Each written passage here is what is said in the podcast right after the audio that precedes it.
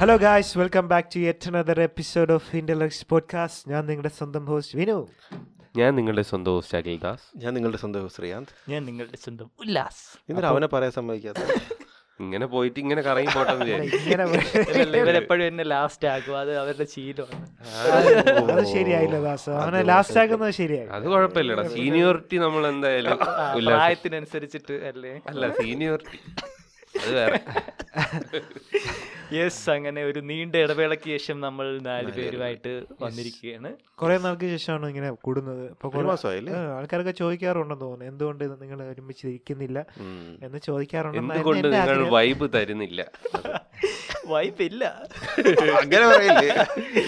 ഇപ്പൊ നന്നായിട്ട് പോഡ്കാസ്റ്റ് ഓടുന്നുണ്ടല്ലോ, നിങ്ങൾ എന്താ എപ്പിസോഡ് ഇടാത്ത?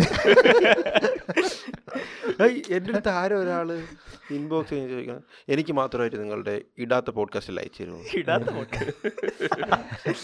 ഇടാത്ത പോഡ്കാസ്റ്റ് എങ്ങനെ അയക്കും? എനിക്ക് മാത്രം ചേട്ടാ പ്ലീസ്. അതിനാണോ? അവനിടാനായിരിക്കും, അവൻ അപ്ലോഡ് ചെയ്യാനാണോ? അവർ വിചാരിക്കണം നമ്മൾ എടുത്തെടുത്ത് സൂക്ഷിച്ച് വച്ചേക്ക് ഇരിക്കും, എന്നിട്ട് ഓരോന്നോരോന്ന് മറ്റേ ഇവന്റ്സ് നടക്കുമ്പോൾ നമ്മൾ ഇടും. പണ്ടത്തെ ഇലുമിനേറ്റി ആണല്ലോ, നമ്മൾ സ്റ്റോർ ചെയ്ത് വെച്ചേക്കാണ്. അങ്ങനെ വിചാരിച്ചു ഒരു കാലം നമുക്കുണ്ടായിരുന്നു, സ്റ്റോർ ചെയ്ത് വെച്ചിരുന്ന ഒരു കാലം ഉണ്ടായിരുന്നു കഴിഞ്ഞ കാലം. ഇപ്പൊ സ്റ്റോറേജ് റൂമൊക്കെ പോയി, ഹാർഡ് ഡിസ്ക് ഒക്കെ അടിച്ചു പോയി. അന്നുള്ളത് അന്നു കഴിക്കേണ്ട അവസ്ഥയായി. പിന്നെ എന്തൊക്കെയുണ്ട് വിശേഷം? വിശേഷമുള്ളത് ഒരാൾ മാത്രമേ ഉള്ളെന്നാണ് തോന്നണം. മഴ മഴ മഴയാണ് മഴ നമുക്കുള്ള വിശേഷം. നിനക്ക് ശ്രീകാന്ത് വീണ്ടും ഗോവൻ ട്രിപ്പിലേക്ക് പോയിരിക്കുകയാണ്. ഈ മാസം രണ്ടാമത്തെ തവണയാണല്ലേ? പാർട്ട് 2. ഈ മാസമല്ല, ഈ വർഷം. അതൊരു വലിയൊരു ചോദ്യചിഹ്നം ആയിക്കൊണ്ടിരിക്കുകയാണ്. എന്റെ അമ്മയും ചോദിച്ചു എന്തുകൊണ്ട് ഗോവ, എന്തെല്ലാം സ്ഥലങ്ങളുണ്ട്, എന്തുകൊണ്ട് ഗോവ, എന്താണ് ഗോവയിലേക്ക് ഇത്ര ആകർഷിക്കുന്ന ഒരു സംഭവം? അത് വിഘ്നേഷിനും അഖിലേഷിനും ആ ഒരു ചോദ്യം ഉന്നയിച്ചായിരുന്നു എന്തുകൊണ്ട് ഗോവ, എന്തുകൊണ്ട് ഇങ്ങനെ ചിന്തിക്കണം. യെസ്, എല്ലാരും കാതോർത്തിരിക്കുകയാണ്. പറയൂ. എനിക്ക് തോന്നുന്നു വിഘ്നേഷിനെ നിന്റെ അമ്മ ഈ കല്യാണം ആലോചിക്കാൻ കണ്ട് ഏൽപ്പിച്ചിട്ടുണ്ട്. അതാണ് ആ ഒരു കൺസേൺ. അവൻ ഗോഷി ഇല്ലല്ലോ. ഓ, എൻ്റെ അമ്മ ഒരു ദിവസം വിളിച്ച് ചോദിച്ചു എവിടെയൊക്കെ ഉണ്ടാ. ഞാൻ വിളിച്ച് വീട്ടിൽ പണിയുണ്ടാക്കിയല്ലോ. അപ്പം ഞാൻ വിളിച്ച് ചോദിച്ചു തീർന്നാന്ന് ചോദിച്ചു. എവിടെയൊക്കെ ഉണ്ടായി? അവിടെ ഗോവയിൽ വെക്കണം. നീ ഇന്നാളും അവിടെ ഇല്ലടാ പോയത്, എന്ത് എന്ന് പറഞ്ഞു. Bye bye bye. യെസ്, പറയൂ. ഇതിന് പോയേ കൊള്ളാം. രണ്ടാമത് അന്ന് ഞാൻ ഒറ്റയ്ക്കല്ലേ പോയാൽ. അപ്പോൾ ഇത്തവണ ഓഫീസിലൊരു 4 ഫ്രണ്ട്സ് ഉണ്ട്. അപ്പോൾ അവർ ചോദിച്ചു അവിടെ പോകാമെന്ന് ചോദിച്ചു. അപ്പോൾ ആദ്യം വിചാരിച്ച് ബാംഗ്ലൂർ പോകാമെന്ന്, പിന്നെ പറഞ്ഞ് പോണ്ടിച്ചേരി പോകാമെന്ന്. അപ്പം ബാംഗ്ലൂർ പോയിട്ട് അധികം കാണാമൊന്നുമില്ലല്ലോ. എന്താ ഞാൻ പോയിട്ടില്ല. ആ, പോണ്ടിച്ചേരി 2 ദിവസം കൊണ്ട് തീയം കണ്ട്. അപ്പോൾ ഒരു 3-4 ദിവസം പോകാൻ പറ്റിയാൽ പിന്നെ ഉള്ളത് ഗോവയാണ്. ഇപ്പോൾ സീസൺ തുടങ്ങിയല്ലോ. ഹംപിയൊക്കെ ഉണ്ടല്ലോ. ഗോകർണയൊക്കെ ഉണ്ടല്ലോ. അത് ഹൈദരാബാദല്ലേ? അല്ലല്ല, ഹൈദരാബാദ് അല്ല, കർണാടകത്തല്ല. കർണാടകത്തന്നെ. ഹംപിയും ഗോകർണയും കർണാടകത്തിൽ. ഗോകർണയിൽ ഈ വർക്കല പോലത്തെ ക്ലിഫാണെന്നാണ് എന്റെ വിശ്വാസം. ക്ലിഫും പിന്നെ കുറച്ചും കൂടി ക്രൗഡ് അല്ലാത്ത. പിന്നെ നന്ദി ഹിൽസ് ഒക്കെ ഉണ്ട് ബാംഗ്ലൂര്.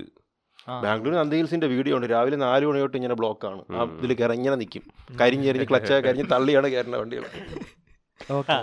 ഗോവ പോയി. ഗോവ അപ്പം അങ്ങനെ എല്ലാരും കൂടി പോവാന്ന് പറഞ്ഞപ്പം ഞാനും പറഞ്ഞു എനിക്ക് അവിടെ പോവാന്ന് പറഞ്ഞു. അങ്ങനെ അവിടെ പോയി. കൊള്ളായിരുന്നു. അല്ല, അങ്ങോട്ട് ട്രെയിനിൽ പോയി. റോഡ് ട്രിപ്പ് അല്ല, കാറിലൊക്കെ പോകുന്നവരുണ്ട്. 2 ദിവസം കൊണ്ട് അവിടെ എത്തിയിട്ട് 2 ദിവസം, പിന്നെ 2 ദിവസം കൊണ്ട് തിരിച്ചു വരുമ്പോഴത്തേക്കും ട്രിപ്പായി. ഒരു മാസത്തെ ബ്രേക്ക്. ട്രെയിനിൽ പോയടാ. ട്രെയിനിൽ 3 AC എടുത്തിട്ടാണ് പോയത്. 2 AC കിട്ടിയില്ല. കൊള്ളായിരുന്നു. അവിടെ ചെന്ന് 1 ദിവസം വർക്ക് ഫ്രം ഹോം ചെയ്ത്. എത്ര മണിക്കൂറുണ്ട് യാത്ര ട്രെയിനിൽ? ഇവിടുന്ന് രാവിലെ 8:55 കയറിയിട്ട് അവിടെ 2:30 എത്തി രാത്രി കാലത്ത്. വലിയ 16 മണിക്കൂർ, 17 മണിക്കൂർ ഉള്ളൂ. ആ, പക്ഷെ രാത്രി കയറുകയാണെങ്കിൽ ചിലപ്പോൾ രാവിലെ എത്തും. ഇപ്പോൾ വൈകുന്നേരം കയറുകയാണെങ്കിൽ രാവിലെ എത്തും. വൈകുന്നേരം കിട്ടുന്ന ട്രെയിൻ കിട്ടുകയാണെങ്കിൽ തായ്ലൻഡ് എല്ലാം പോയിക്കൂടായിരുന്നു. ഇത്ര വയസ്സേക്ക് തായ്ലൻഡ് പോകാൻ പറ്റുമോ? ഓ, വലിയ കുഴപ്പമൊന്നും ഇല്ലാതെ പോകാൻ പറ്റും.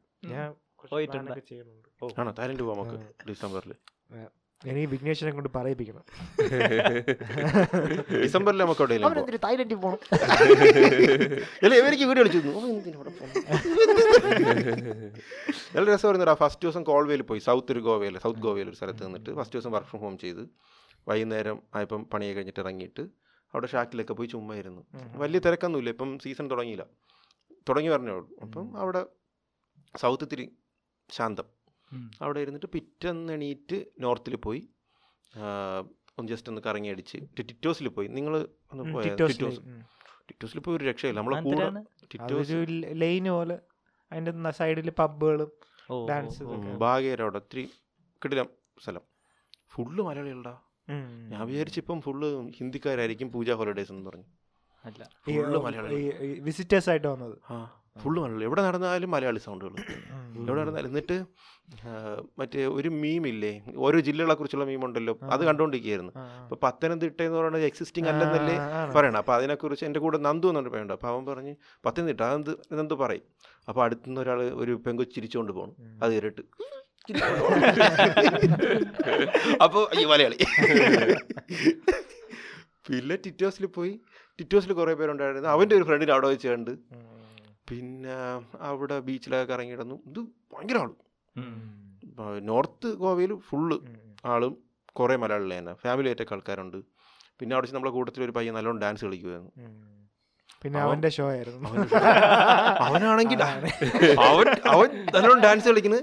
രണ്ട് മറ്റേ ഇവരുണ്ടായിരുന്നു സിക്കുകാർ, അവരിങ്ങനെ ഡാൻസ് ഒന്നും ഇല്ലാതെ ഉമ്മയിക്കണം. കാര്യം മിക്കതും നമുക്ക് സ്റ്റാഗ് എൻട്രി ആണ്, അപ്പോൾ $2,000 കൊടുക്കണം കയറണമെങ്കിൽ. സ്റ്റാഗ് എൻട്രി എന്ന് വെച്ച് കഴിഞ്ഞാൽ ഒറ്റയ്ക്ക് പോകേണ്ടത്, കപ്പിളല്ലാതെ ഒറ്റയ്ക്ക് പോകണം, $2,000. അല്ലെങ്കിൽ കപ്പിളാണെങ്കിൽ $1,500. അതല്ല, അവർ രണ്ടുപേർക്കും പോവാം, ഇതൊരാൾക്ക് $2,000. എനിക്കാണെങ്കിൽ ഫ്രീ ആണോന്ന് അറിഞ്ഞൂടാ, അവിടെ നോക്കിയില്ല. അങ്ങനെ $500 കുറച്ചിട്ട് ഓ മാറിപ്പോവാനാ. മറ്റേ തൃശങ്കിൽ പോയവരെ പോവാത്തത് എങ്ങനെ, മറ്റേ നന്ദുവും സുരേഷ് ഓ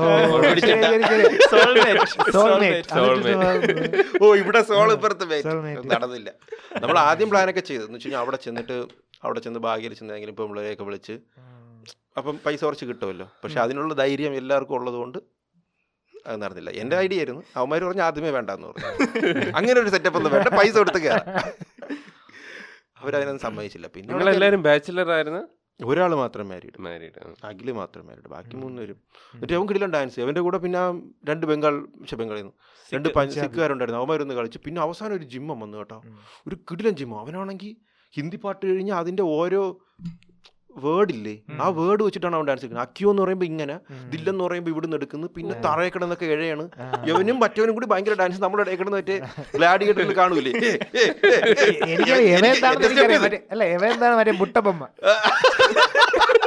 അയ്യോ ആ സ്റ്റെപ്പ് കിട്ടിയില്ല, ആ സ്റ്റെപ്പ് കിട്ടിയില്ല. എന്നിട്ട് നമ്മൾ നടക്കുന്നത് നിൽക്കുന്നത്. എന്നിട്ട് കുറെ കഴിഞ്ഞപ്പോൾ മനസ്സിലായി ഇവ അവിടുത്തെ ബൗൺസറാണ്. അന്ന് അവൻ എന്തോ ഓഫ് ഡേ ആണ് അവൻ്റെ, അപ്പോൾ അവ ഉണ്ടാ കളിക്കുന്നത്. എന്നിട്ട് അവനെ വിടണില്ല. നമ്മൾ 10 മണിക്കാ 11 മണിക്കാ കയറിയിട്ട് 3 മണിക്കാ 3:15 എന്തോണം ഇറങ്ങി അവിടുന്ന്. രാവിലെ രാത്രിയില വെളുപ്പാങ്കലത്ത് കൊള്ളായിരുന്നു, അത് കിടിലൊരു അന്നത്തെ ദിവസം. എന്നുവെച്ചാൽ ഉറക്കം വരണില്ല, ഇത്രയും ആൾക്കാരുണ്ട്. പക്ഷെ അവിടെയൊക്കെയാണ് ഈ നൈറ്റ് ഫുൾ ഓണ്, 4 മണി 5 മണി വരെയൊക്കെ ഫുൾ ഓണ്. എന്നിട്ട് 4 മണിക്ക് പോയിട്ടാണ് നമ്മളെന്തോ പറാത്തയും കറിയൊക്കെ കഴിച്ചത്. പിന്നെ അന്ന് അങ്ങനെ പോയി. പിറ്റേന്ന് ഉച്ചയായപ്പോഴാണ് എണീറ്റത്. പിറ്റേന്ന് എണീറ്റിട്ട് ചുമ്മാ ഒന്ന് കറങ്ങിയൊക്കെ നടന്ന് 2-3 ഫോർട്ടിലൊക്കെ ഓൾഡ് ഗോവ പോയി കേട്ടോ. അവിടെ കൊള്ളാം, നല്ല രസമുണ്ട്. കുറേ പൊളിഞ്ഞൊരു പള്ളി ഉണ്ടായിരുന്നു, വലിയ പള്ളി. ഈ പള്ളി പോയിട്ട് നമ്മളൊരു പയ്യ ഇങ്ങനെ ചെവൽ അവിടെ സൈഡിലിരുന്നപ്പോഴത്തേക്ക് അവർ വന്നിട്ട് പൊളിഞ്ഞിരിക്കുന്ന സ്ഥലമാണ്, അറിഞ്ഞുകൂടായിരുന്നു. ആകെ കുറച്ചേ ഉള്ളൂ, അതുകൂടെ പൊളിച്ചിടരുത്, ആരും വരൂല. പൊളിഞ്ഞതിൻ്റെ അവിടെ അല്ലടാ, ഫ്രണ്ടിൽ മതിലും കുറച്ചിരിക്കാനുള്ള സ്ഥലമുണ്ട്. നമ്മൾ വിചാരിച്ചാൽ അത് അല്ലാതെ കെട്ടിയിട്ടൊക്കെ ഇരിക്കും, പക്ഷെ അതും അതിൻ്റെ പാർട്ടാണെന്ന് തോന്നുന്നത്. ഇത് എന്ത് താഴെ ഇറങ്ങാൻ എന്തോ പറഞ്ഞായിരുന്നു അവർ. അങ്ങനെ അതൊക്കെ പറഞ്ഞ് താഴെ ഇറക്കി, അവനെ ചീത്ത വിളിച്ചൊക്കെ ഇറക്കി. പിന്നെ എൻ്റെ ഹിന്ദി വെച്ചിട്ടാണ് അവിടെ മാനേജ് ചെയ്തത്. ഞാൻ റൂമിലൊക്കെ വിളിച്ചായിരുന്നു. അവൻ പറഞ്ഞ് റൂമിൽ വിളിച്ച് വില കുറയ്ക്കണമെന്നല്ല, ഇയർലി ചെക്കിങ് അവൈലബിൾ ആണോ എന്ന് ഞാൻ ചോദിക്കാൻ പോയി. ഞാൻ വിളിച്ചിട്ട് ഹായ് ഭയ്യ ഈസ് ഇയർലി ചെക്കിങ് അവൈലബിൾ എന്ന് ചോദിച്ചു. അപ്പോൾ അവന്മാർ അങ്ങനെയൊക്കെ മനസ്സിലാവണല്ലോ. പിന്നെ ഹിന്ദി എന്തൊക്കെയാണ് പറഞ്ഞ് അഡ്ജസ്റ്റ് ചെയ്ത് ഹിന്ദി ഇല്ലാതെ പാടി തന്നെ അവിടെ. പിന്നെ അവിടെ കടയിലൊക്കെ ആൾക്കാരൊക്കെ എനിക്കിവിടെ മലയാളമൊക്കെ അറിയാം. അവന്മാർ നമ്മളെ വിളിച്ചിട്ട് മാല വാങ്ങ് സേട്ടാന്നൊക്കെ പറയും, നമ്മളെ കാണുമ്പോൾ അറിയാടാ അവർക്ക്. അങ്ങനെയൊക്കെ. പിന്നെ ഇവിടെ പോയി ഭാഗം കഴിഞ്ഞിട്ട് ഇവിടെ പോയി ദിൽചാത്ത ഹേയില്ലേ, ആ ഫോർട്ടി, അത് നല്ല രസമായിരുന്നു. അവിടെ പോയി നിന്നപ്പോഴത്തേക്കും ഒരാൾ വന്ന് ഫോട്ടോ എടുത്തിട്ടില്ലേ, കണ്ടിട്ടില്ലേ? ഞാനും കണ്ടിട്ടില്ല. അല്ല മറ്റേ ഇത് മറ്റേ സിനിമയിലുണ്ടല്ലോ, ആനന്ദ സിനിമയിലുണ്ട് അവര് ചാരി ഇരിക്കുന്നത്. ഓ അത് അങ്ങനെ പറ. അയ്യോ നീ ആനന്ദം വെച്ചില്ല പോട്ടെ. അല്ല അതിലും ഇങ്ങനെ എന്തോ പറയും, ഈ സിനിമയിലുള്ള സ്ഥലമാണെന്ന്. ഈ ട്രിപ്പ് പോയപ്പോഴും ആരാ പറഞ്ഞായിരുന്നു ഈ ആനന്ദ സിനിമയെ കുറിച്ച്. ആനന്ദ സിനിമ കണ്ടിട്ട് കുറെ പേര് എഞ്ചിനീയറിംഗ് കൊള്ളാന്ന് പറയുന്നു. അപ്പൊ ഇതൊരു സംഭവം എല്ലാം അത് ഹാപ്പി ഡേയ്സ് കണ്ടിട്ട് ആനന്ദം. ഞാൻ എൻ്റെ ഫ്രണ്ടിനാണ് അന്ന് പോയത്. എന്നിട്ട് ഞാൻ ആലോചിച്ചു ഇതൊന്നും അല്ല വീട്ടൊക്കെ. എന്നിട്ട് അവിടെ നല്ല രസമായിരുന്നു. അവിടെ നിന്ന് ഫോട്ടോ എടുക്കാൻ വേണ്ടി ഒരു പയ്യൻ്റെ ചോദിച്ചപ്പോഴത്തേക്കും ആ പയ്യൻ വന്നിട്ട് എന്നെ അറിയാമെന്ന് പറഞ്ഞു. പോഡ്കാസ്റ്റ് കാണുന്ന പയ്യനാണോ? ഓ സന്തോഷം, ഒരാളുണ്ട് ഇവിടെ പോലും അറിയണില്ല. അതെനിക്ക് ഇഷ്ടപ്പെട്ടു. ഞാൻ പറഞ്ഞു താങ്ക് യു. പേര് പറഞ്ഞില്ല, പോയി ഫോട്ടോ എടുത്തിട്ട് പോയി. കാണുന്നുണ്ടല്ലോ പിടി ഗോവയിലുണ്ട് പിടി. അവിടെ വെച്ചൊരാളെ കണ്ട്, കോഴിക്കോട് നിന്ന് എന്തോ വന്നൊരു പയ്യൻ, കോഴിക്കോട് കാസർഗോഡ് അവനെ കണ്ടു. പിന്നെ അവിടെ നിന്നപ്പോഴത്തേക്ക് ഒരു ആൾ വന്ന് ഫോട്ടോയൊക്കെ എടുത്ത് നമുക്ക് നമ്മൾ നിന്നിട്ട് ഫോട്ടോ എടുക്കാനില്ല. നമുക്ക് നാലുപേർക്ക് ഒരുമിച്ച് ഫോട്ടോ എടുക്കാൻ പറ്റണില്ല. അപ്പോൾ പുറത്തുനിന്ന് ഒരാൾ വന്നിട്ട് ഫോട്ടോ എടുത്തു തരാമെന്ന് പറഞ്ഞു. എന്നിട്ട് ഇപ്പം നമ്മൾ അതിൻ്റെ പ്രതിഫലമായിട്ട് നമ്മൾ പറഞ്ഞു നിങ്ങൾ നിന്ന് ഫോട്ടോ എടുത്തു തരാമെന്ന് പറഞ്ഞു. അപ്പോൾ അങ്ങേരും മോനും പിന്നെ ഭാര്യയും കൊണ്ട് നിൽപ്പോണ്ടേ. എന്നിട്ട് ആ ദിൽഷാഖത്തയുടെ ഒരു ഇതുണ്ടല്ലോ, അവിടെ നിൽക്കണ ഒരു എപ്പോഴും ഫോട്ടോ എടുക്കണം തിരിഞ്ഞിരിക്കണ ഒരു ആ സ്ഥലത്ത് അവർ നിൽക്കണം. അപ്പം കൊച്ചാണ് നടുക്കിയിരിക്കണം, അപ്പം അല്ല കൊച്ചാണ് സൈഡിലിരിക്കണം. അപ്പം അതൊരു സിമെട്രി ശരിയാവണില്ല. രണ്ടുപേര് പൊക്കമുള്ളത് ഒരാൾ, നമ്മൾ പറഞ്ഞ് കൊച്ചിന് നടുക്കെടുത്ത് നിങ്ങൾ അപ്പുറത്തേക്ക് ചുരുക്കം ഒരു കുത്തി പോകൂലടാ. എന്നിട്ട് അച്ഛൻ പറയണം പ്ലീസ് ഇവിടെ ആവോ ബേട്ടാ തൂ ബഹുത്ത് അച്ഛാ ലഗേഗാ.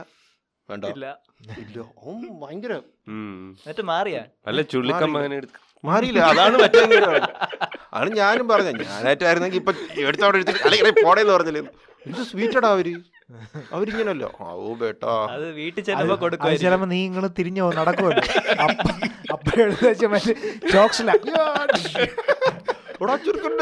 അമ്മച്ചി ആർക്കെയോ അവിടെ നിന്ന് എനിക്ക് തന്നെ ചൊറിഞ്ഞു വന്നു. എത്ര നേരമായെന്നറിയാമോ? ഒരു 6-7 വയസ്സെങ്കിലും 6 വയസ്സെങ്കിലും 6-7 വയസ്സ് വരും. 6 വയസ്സിലൊക്കെ നമ്മൾ പറഞ്ഞ എത്തിരി കേൾക്കില്ലേ, ഇവിടെ ഒന്ന് ഇരിക്കാൻ പറഞ്ഞിരിക്കും. എന്നിട്ട് അവർ പറഞ്ഞു ഓ ബേട്ടാ ഓ ബോൽത്താ ഏന എന്നൊക്കെ പറഞ്ഞു. അവർ പറഞ്ഞ കേട്ടില്ലേ വാ നടക്കും.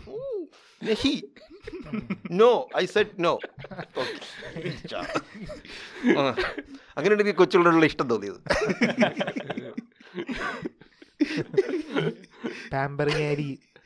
ആയിരിക്കും എന്ത്. പിന്നെ അത് കഴിഞ്ഞിട്ട് പിറ്റേന്ന് രാത്രി അവിടെയൊക്കെ നടന്നപ്പോഴത്തേക്കും ഒരിടത്ത് കടയിൽ ജസ്റ്റ് ഇതിന് കയറി ഫുഡ് കഴിക്കാൻ രാത്രി കയറി. അപ്പോൾ അവർ പറഞ്ഞു അവിടെ മിക്കയിടത്തും ഇത് സെർവ് ചെയ്യുമല്ലോ, ആൽക്കഹോൾ സെർവ് ചെയ്യുമല്ലോ. അപ്പോൾ അവിടുത്തെ ഒരു പയ്യൻ വന്നിട്ട് പറഞ്ഞു ഇവിടെ ഒരു സ്പെഷ്യൽ സാധനമുണ്ട്, ഇപ്പം കണ്ടുപിടിച്ചതാണ്, ഫയർ ഇത് എന്ത് ടെക്കീല ഫയറുണ്ട് അങ്ങനെന്തോ കത്തിക്കണ ടെക്കീല ഉണ്ട് കഴിക്കണ കത്തിച്ചിട്ട്. അപ്പം നമ്മൾ പറഞ്ഞ് വേണ്ട എത്രയെന്ന് ചോദിച്ചു. പറഞ്ഞു 500 രൂപയാണ് ഒരു ഇതിന്. അപ്പോൾ പറഞ്ഞു വേണ്ട. അപ്പം കുറച്ച് കഴിഞ്ഞ് തിരിച്ചു വന്നിട്ട് 2 എണ്ണം 530 രൂപ 550 രൂപ പറഞ്ഞു. ആ എങ്കിൽ ശരി നോക്കാമെന്ന് പറഞ്ഞു.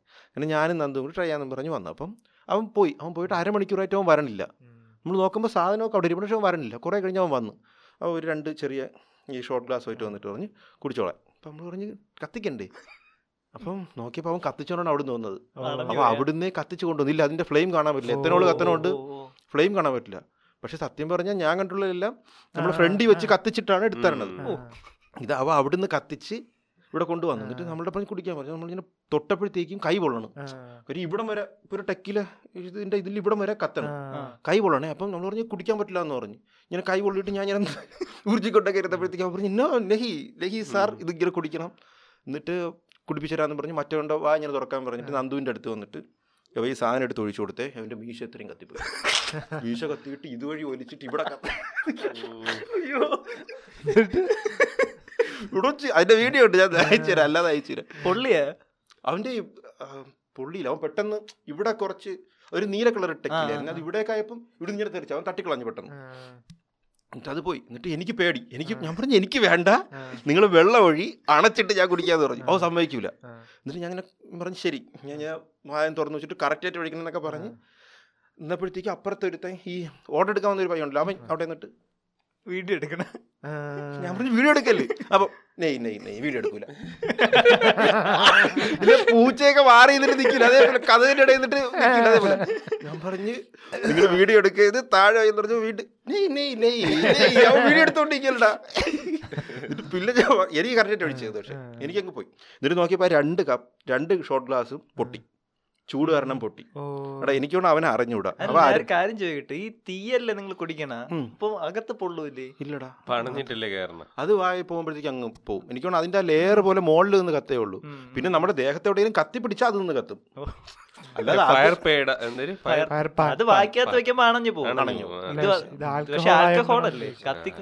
പേടിയായി കേട്ടാ കാണാൻ. കാര്യം നമ്മുടെ ദേഹത്ത് കത്തി പിടിക്കണം, ചിലപ്പോൾ കത്തി പിടിക്കുമായിരിക്കും. അത് സെൽഫായിട്ട് നിന്ന് കത്തൂല എന്നാണ്. ആ ഒരു ആൽക്കഹോൾ ദേഹത്ത് നിന്നിട്ട് അവിടെ നിന്നൊരു ലെയർ ആയിട്ട് കത്തുമെന്ന് എനിക്ക് തോന്നുന്നുണ്ട്. അത് തീരും വരെ അത് കത്തുള്ളൂ, അല്ല പൊള്ളണ ഇത് വരില്ല. അത് എത്തനോള് അങ്ങനെ പ്രശ്നം തോന്നി.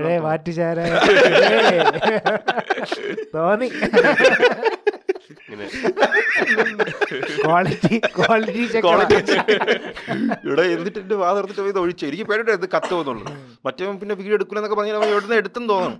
എനിക്ക് തോന്നുന്നു യവൻ ഇത് ഉണ്ടാക്കാൻ അറിഞ്ഞൂടാ. യവ അകത്താങ്ങാണ്ട പോയി യൂട്യൂബിൽ എന്തോ പഠിച്ചിട്ടാണ് ഇത് വന്നത്. അമ്മയാണ് അല്ലെങ്കിൽ അവനത് ഒരു ബാറ്റൻഡറിനാണെങ്കിൽ ഇത് അറിയേണ്ടതല്ലേ, അവിടുന്ന് കത്തിച്ചുകൊണ്ട് വരുമോ? എന്നിട്ട് അവസാനം ചോദിച്ചു എങ്ങനെ ഉണ്ട്. ഞാൻ പറഞ്ഞു അച്ചലക എന്ന് പറഞ്ഞു. ബോട്ടിൻ്റെ പേരൊക്കെ നമ്മൾ നോക്കിയിട്ട് അച്ചലക എന്ന് പറഞ്ഞു. You know I M a professional bartender, I have got very good experience എന്നൊക്കെ എൻ്റെ അടുത്ത് പറയണം. ഞാൻ very good experience, very good experience ഉള്ള ആളിങ്ങനെ പറയൂല. അവൻ്റെ സംസാരേ അവർ ഇംഗ്ലീഷ് പറഞ്ഞൊരു രീതിയൊക്കെ വെരി ഗുഡ് വെരി ഗുഡ്. എന്നിട്ട് അവൻ്റെ ഇവിടെ ഒരു പച്ചയൊക്കെ അടിച്ചിട്ടുണ്ട്. എനിക്ക് വേണം അവനതൊന്നും അറിഞ്ഞോട്ടെ. എനിക്ക് വേണം അവർ റെസ്യൂം തയ്യാറാക്കാൻ എന്തോ വീഡിയോ ഒക്കെ ഉണ്ടാണ് ഇത് സെറ്റ് ചെയ്തത്. ടിറ്റോസിൻ്റെ ഒരു മുന്നേ യൂട്യൂബിൽ എനിക്ക് തോന്നുന്നു യവൻ മറ്റേ യവന്റെ മുതലാളി എല്ലാം പറഞ്ഞാണ് പുതിയ സാധനം സെറ്റ് ചെയ്യണമെന്നോ ആള് കുറയണമെന്നോ. അല്ലെങ്കിൽ യവൻ ടിറ്റോസിൽ എന്തോ റെസ്യൂം കൊണ്ട് പോയി കാണും താഴെ. അപ്പൊ അവർക്ക് ഇത് അറിഞ്ഞുകൂടെന്നും പറഞ്ഞായിരിക്കും അവനെ പറഞ്ഞു വിട്ടത്. അപ്പൊ ഇതിന്റെ വീഡിയോ എടുത്ത് കാണിക്കാനായിരിക്കും യവൻ നമ്മളെ ഇൻട്രൊഡക്ഷൻ സെയിൽ നിന്ന് പറ്റിച്ചത്. പക്ഷെ അത് ഡെയറിങ് സാധനമായിരുന്നു. കുറച്ചും കൂടി നല്ല താടിയെ കൊണ്ടുവച്ചിട്ടാണെങ്കിൽ കടകത്തി പോയാലേ അവന്റെ കൂടെ മോഹല്ലേ. പിന്നെ അതൊരു കിടില എക്സ്പീരിയൻസ് ആയിരുന്നു. അങ്ങനെ അന്നത്തെ ദിവസം പോയി. അത് പക്ഷെ കുറെ ചിരിച്ചു അന്നത്തെ ദിവസം അവൻ്റെ ആ ഡയലോഗ് കേട്ട്. Professional bartender. പിന്നെ അത് കഴിഞ്ഞ് നമ്മൾ ഈ കടലൊക്കെ വിട്ടിട്ട് ഇവിടെ പോകാമെന്ന് വിചാരിച്ച് നമ്മുടെ ദൂത്സാഗർ. ദൂത്സാഗർ കുറെ റീലൊക്കെ കണ്ടിട്ടാണ് പോയത്. അങ്ങനെ ഫസ്റ്റ് ദിവസം ദൂത്സാഗർ ഒരു വെള്ളച്ചാട്ടം. ദൂതെന്ന് വെച്ച് കഴിഞ്ഞാൽ അരുവിയല്ല, പാൽക്കടൽ. സാഗർ വലിയ വെള്ളച്ചാട്ടമാണ്. അവിടെ അത് ഒത്തിരി ഫേമസ് ആണ്. അതായത് നമ്മളെ ജോബ് ഇട്ടിട്ടുണ്ട്, ട്രെയിൻ പോകുന്നതിന്റെ അത് അങ്ങനെ പറ. പക്ഷെ റീൽസിൽ കാണുന്ന ഭംഗി നമുക്ക് അവിടെ കിട്ടില്ല. ദൂരെന്ന് എടുത്താൽ ചെയ്തിട്ടുണ്ട്. പക്ഷെ നേരിട്ട് കാണാൻ ഭയങ്കര രസമാണ്. അതായത് ഒരു വെള്ളച്ചാട്ടം, അതിന്റെ മുകളിലൊരു ഇതിന്റെ ഇടയിൽ കൂടെ ട്രെയിൻ ഇങ്ങനെ പോവും. അത് ഭയങ്കര രസമാണ്. മഴ സമയത്തല്ല അവിടെ കൂടെ. ഇപ്പൊ മഴ ഉണ്ടായിരുന്നു, ഇപ്പൊ സീസണാണ്, മഴ ഇത്തിരി പെയ്യുന്നുണ്ട്. അവിടെ നമ്മൾ ചെന്നിട്ട് 5 ഉണ്ടെന്നാണ് ഒരു സൈറ്റിലും തൊട്ടിരുന്നത്. അങ്ങനെ 5 ഉണ്ടെന്നും പറഞ്ഞ് പോയി. നമ്മളൊരു 1 മണി എന്തോ ആയപ്പോൾ എത്തി. അതിനിടയ്ക്ക് ഒരു കോമഡി ഉണ്ടായിരുന്നു. അതിനിടയ്ക്ക് ഫുഡ് കഴിക്കണമായിരുന്നു. അപ്പം നമ്മൾ ഇറങ്ങി. പിന്നെ അതിന് ഹിന്ദി അറിയണമെന്നും പറഞ്ഞിട്ട് ലക്ഷ്മി വരാമെന്ന് പറഞ്ഞു. അങ്ങനെ അന്ന് ലക്ഷ്മിക്ക് ഓഫായിരുന്നു. അങ്ങനെ ലക്ഷ്മിയും വന്നു. ലക്ഷ്മി എടുത്തുകൊണ്ടാണ് പോയാൽ നമ്മൾ ലക്ഷ്മി എടുത്തുകൊണ്ട് പോയിട്ട് ഉച്ചയ്ക്ക് എല്ലാവർക്കും ഫുഡ് കഴിക്കണം. എന്നിട്ട് കടയിൽ ചെന്നപ്പം അവൻ 12:30 കട തുറക്കുള്ളൂ, 12 മണിക്ക് കട തുറക്കുള്ളൂ. നമ്മൾ 11:15 എത്തി. അപ്പോൾ വണ്ടി അകത്ത് ഇടണമല്ലോ. അപ്പോൾ പോണ വഴിക്കൊന്നും കടയില്ല, ഈ ഒരു കടയേ ഉള്ളൂ. അപ്പം ഞാൻ ഇങ്ങനെ ഒരു കാര്യം ചോദിച്ച്, ഞാൻ ചോദിച്ചാൽ ബായ് അന്തർ ഡാൽ സക്താഹേ എന്ന് കണ്ട ചോദിച്ച്. എന്താണ് ഉദ്ദേശിച്ചത്? ഞാൻ ഉദ്ദേശിച്ചത് വണ്ടി അകത്തിട്ടോട്ടെ എന്നാണ് ഉദ്ദേശിച്ചത്. പക്ഷെ അവന് വേറെ എന്തോണ് കിട്ടിയത്. അവൻ ചിരിച്ചോണ്ട് ഓടി അകത്തിട്ടോട്ടെ, അവൻ പൊത്തി പിടിച്ചോണ്ടൊക്കെ ഓടണം. പിന്നെ അവിടെ ചെന്ന് ഒരു 1/2 മണിക്കൂർ അവിടെ കളഞ്ഞ് 1:30 അവിടെ നിന്ന് ഇറങ്ങി. അല്ല, നീ അങ്ങനെ ചോദിച്ച ആരായാലും പൊത്തി പിടിച്ചോണ്ടാ. പിന്നെ ഇതിന് ചോദിക്കല്ലേ, അത് ലക്ഷ്മിയോടെ ചിരിച്ചത് ഏറ്റവും കൂടുതൽ ചിരിക്കണേ. ഹിന്ദി അറിയാവുന്ന ഒരാൾ കൂടെ ഉണ്ടായിരുന്നല്ലോ. എങ്കിലും നമ്മള് ഹിന്ദി പഠിക്കണമല്ലോ. ഞാൻ ചോദിച്ചതാണ് അവൻ്റെ അടുത്ത്. അല്ലെങ്കിൽ ആദ്യമേ ഞാൻ അവൻ നിന്ന് ഗേറ്റിന്റെ അവിടെ ചൂണ്ടിട്ട് ചോദിച്ചു അന്തർ ഡാൽ സക്താഹയൊക്കെയാന്ന്. അപ്പൊ കറക്റ്റായിട്ട് അറിയാം. പിന്നെ അവിടെ നിന്നിട്ട് ഒരു 2 മണി എന്തോ ആയപ്പോഴത്തേക്കും ദൂത്സാഗർ എത്തിയിട്ട് അല്ല, ഒന്നര അങ്ങോട്ട് എത്തിയപ്പോൾ എത്തി. അവിടെ ചെന്ന് ക്യൂ നിന്ന് നിന്നപ്പോഴാണ് അവർ പറഞ്ഞത് അവിടെ ഇപ്പോൾ ഓൺലൈൻ ബുക്കിംഗ് ആണ്, അപ്പോൾ ഓൺലൈൻ ജീപ്പ് ബുക്ക് ചെയ്യണം എങ്കിലും അവിടെ പോകാൻ പറ്റുള്ളൂ. ഇത് കാണുന്ന ആരെങ്കിലും ദൂദ്സാഗർ പോകുന്നെങ്കിൽ ഇത് നോട്ട് ചെയ്ത് വയ്ക്കുക. അതായത് നമ്മൾ പോയി അവിടെ ചെന്ന് ഓഫ്ലൈൻ എടുക്കാൻ ഭയങ്കര പാടാണ്. അവിടെ നമുക്ക് രണ്ട് ടൈപ്പിൽ പോകാം. ഒന്ന് 8 to 10 മണി വരെ ചെന്ന് കഴിഞ്ഞാൽ നമ്മൾക്ക് ട്രെക്ക് ചെയ്ത് പോകാം, നടന്നു പോകാം. അത് കഴിഞ്ഞ് ഉള്ളതെല്ലാവരെയും 3 മണി വരെ ജീപ്പിലാണ് പറഞ്ഞു വിടുന്നത്. ഒരു ദിവസം 1500 പേർക്ക് എന്തോണം ഒരു പാസ് കൊടുക്കണമെന്നാണ് പറയണം. അപ്പം ഒരാൾക്ക് 500 രൂപ എന്തോ അടയ്ക്കണം എൻട്രിക്ക് ഒരു ജീപ്പിന്. പിന്നെ ഫോറസ്റ്റിനൊരു 100 രൂപ, പിന്നെ ലൈഫ് ജാക്കറ്റിനൊരു വാടകയുണ്ട് 40-60 അങ്ങനത്തെ, അതും കൂടെ അടയ്ക്കണം. പക്ഷേ അത് അവിടെ ചെന്നിട്ട് കിട്ടാൻ ഭയങ്കര പാടാണ്. നമ്മൾ ഇവിടെ ബുക്ക് ചെയ്തിട്ട് പോകണം. അപ്പം ചെന്നിട്ട് നമ്മൾ നോക്കി 3-3.5 വരെയൊക്കെ നിന്ന് നോക്കി, ഒരു രക്ഷയില്ല. എന്നിട്ട് ലക്ഷ്മി ഡോക്ടറല്ലേ, ഇപ്പം അതുകൊണ്ട് അവളുടെ ഹോൾഡ് വെച്ച് കിട്ടുമോ നോക്കാൻ വേണ്ടി അവളകത്ത് എന്നിട്ട് പറഞ്ഞ് എന്തോ ഒരു ഭാഷ കൊങ്കണിയാണെന്ന് തോന്നുന്നു, GMC ഡോക്ടർ ഹസാൻ എന്തോ പറഞ്ഞിട്ട് വലിയ ഡയലോഗിൽ തള്ളിക്കറി ചെന്ന്. അപ്പം അവർ GMC അടുത്തല്ലേ പോയിട്ട് താളെ വരെ, ഇവിടെ GMC ഡോക്ടർ ഹസാ പോയിട്ട് താളെ വല്ലാതെ ഒന്നുമില്ല. എന്നിട്ട് അവള് പറഞ്ഞ് അല്ല എനിക്ക് നൈറ്റ് ഡ്യൂട്ടിയെ കഴിഞ്ഞിട്ട് വന്നതാണ്, നാളെ വന്നായി നാളെ. അപ്പോൾ ഇവിടെ വേറെ സംസ്ഥാനത്തിനൊക്കെ ആൾ വന്നിട്ടുണ്ട്, GMC എപ്പോഴാണ് വരല്ലോ അങ്ങനെ പറഞ്ഞു വിട്ടു. എന്നിട്ട് ആരെയും ഒരു നമ്പർ കിട്ടി, അവിടുത്തെ ഒരു കോൺടാക്ട്, ലോക്കൽ കോൺടാക്ട് കിട്ടി, അത് കിട്ടി. പിന്നെ ലാസ്റ്റ് ദിവസമാണ്, തലേ ദിവസമായിരുന്നു നമ്മൾ പോയത്, പറഞ്ഞിട്ട് ലാസ്റ്റ് ദിവസമാണ് ഇനി ഉള്ളത്. അപ്പം പോയി കഴിഞ്ഞാൽ ടൈറ്റ് ആവുമെന്നൊക്കെ വിചാരിച്ച്, പിന്നെ ദൂദ്സാഗർ പോവാതെ വന്നു കഴിഞ്ഞാൽ ഒരു വൃത്തിയിലാണെന്നും പറഞ്ഞ് അവിടെ പിറ്റേന്ന് നമ്മൾ പോയി ബുക്ക് ചെയ്തിട്ട് പോയി അവിടെ ചെന്നപ്പോൾ ഇതേപോലെ തന്നെ കുറേ ആൾക്കാർ ടിക്കറ്റ് ബുക്ക് ചെയ്യാതെ വന്നിട്ടുണ്ട്. കുറേ ആൾക്കാർ അവരെല്ലാം ഈ ലൈനിൽ കയറിയിട്ടുണ്ട്, ഭയങ്കര വലിയ ലൈനും. അതിനിടയിൽ പശുക്കളൊക്കെ ഒന്ന് ക്യൂ വയ്ക്കണം. ഒരു പശു ഒരു കാളയൊക്കെ ഉണ്ടായിരുന്നിട്ട് ആ ക്യൂവിനകത്ത് നോക്കിയപ്പോഴത്തേക്ക് ഒരാൾ അവിടെ മറ്റേ പൽവാൽ ദേവൻ ഇങ്ങനെ കൊമ്പി പിടിച്ചിട്ട് എന്ന് വെച്ചാൽ അങ്ങനെ ഭാര്യ അമ്മ അവരെ അപ്പുറത്തേക്കണം. അതിൻ്റെ അടുത്ത് പശു വന്നപ്പോൾ കൊമ്പി പിടിച്ചിട്ട് നല്ല രസമുണ്ടത് ഞാൻ ചീച്ചു. എന്നിട്ട് പിന്നെ തള്ളിയൊക്കെ ഇട്ട് പിന്നെ ആരോ ഒരാളെ ഉടനെ പോയി അവിടുന്ന് കുറേ ബന്നൊക്കെ വാങ്ങിച്ചിട്ടുണ്ടെന്ന് വേറൊരുത്തം കൊടുത്തിട്ട് തൊട്ടൊക്കെ തൊഴുവാണ്. തൊട്ടൊരു ഒരു മനസ്സിലായ ഒരു ഞാൻ തൊട്ടിട്ട് നമ്മൾ പട്ടിയൊക്കെ കൊടുക്കും പോലെ അവിടെ ആ രണ്ട് എനിക്കൊണ്ട് അതിന് അറിയാം കറക്റ്റ് അവിടെ നിന്ന് കഴിഞ്ഞാൽ സാധനം കിട്ടുമെന്ന്. അവിടുന്ന് അതൊക്കെ നിന്നിട്ട് പിന്നെ ഉണ്ടായിരുന്നു. അപ്പോഴത്തേക്കും അവളുടെ ഫ്രണ്ടിൽ വേറൊരു പയ്യുണ്ടേ, പയ്യനിൽ ഇത്തിരി പ്രായമുണ്ട്. അങ്ങേരി ബുക്ക് ചെയ്തിട്ടാണ് വന്നത്. അങ്ങേരി ഞായറാഴ്ച വന്നിട്ട് അന്ന് വന്നപ്പോഴത്തേക്കും ബുക്ക് ചെയ്യാതെ വന്ന് പോയി ഡിസപ്പോയിൻ്റ് ആയി രണ്ടാമതാണ്. ഇങ്ങേരോടെ നിന്ന് ഒരേ കഥാപ്രസംഗം, ബുക്ക് ചെയ്യാത്ത ആരെങ്കിലും ഇതിനകത്തുണ്ടെങ്കിൽ ഇറങ്ങണം എന്നൊക്കെ പറഞ്ഞ് ഇങ്ങനെ തന്നെ താനെ എല്ലാവരെയും വെറുപ്പിക്കും. അതിൻ്റെ ഫ്രണ്ടിൽ ആരോ ഒരു 5-6 ഉണ്ടായിരുന്നു, 2 പെമ്പിളരൊക്കെ ആയിട്ട് കുറച്ച് പേരുണ്ടായിരുന്നു. അവരെ വെറുപ്പിച്ച് അവസാനം അവരിറങ്ങി. അതിനിറങ്ങി എന്നിട്ട് ഒരു പെണ്ണ് മാത്രം നിന്ന്. അപ്പോൾ വീണ്ടും എന്തിനാ വെറുതെ സമയമാണ് ഇറങ്ങി അവളെ ഇറക്കിയോടാ ഇങ്ങനെ.